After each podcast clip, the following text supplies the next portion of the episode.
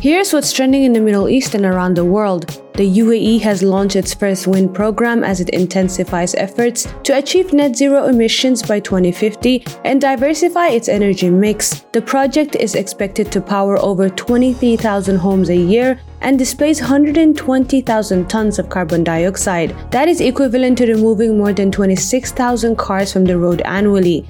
In Syria, at least 112 people were killed in a drone attack on a military academy in Homs that struck minutes after the Syrian defense minister left the facility, according to a war monitor and pro Damascus officials. Preliminary reports suggested at least 50 people had been killed and another 150 injured before the death toll then rose later on Thursday evening. The Syrian Observatory for Human Rights said the attack took place shortly after a graduation ceremony had ended. The UAE has strongly condemned the storming of the Al-Aqsa Mosque courtyard by settlers under the protection of the Israeli police. Saudi Arabia has also expressed its condemnation of the provocative practices carried out by an Israeli official who stormed the courtyards of the Al-Aqsa Mosque under high Israeli security. Hundreds of Israelis entered the site at the beginning of the Jewish holiday of Sukkot this week. Jordan has additionally protested directly to Israel against incursions by the militants and the settlers and Israeli Knesset members into the Holy Al Al-Aqsa Mosque. Russian President Vladimir Putin said Ukraine could not survive for more than a week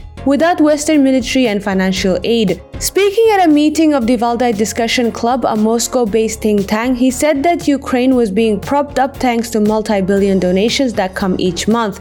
Putin also claimed that Ukraine had lost more than 90,000 troops since Kyiv's counteroffensive against Russian forces began in June. That's all from me, Thoraya Abdullahi. Thanks for listening.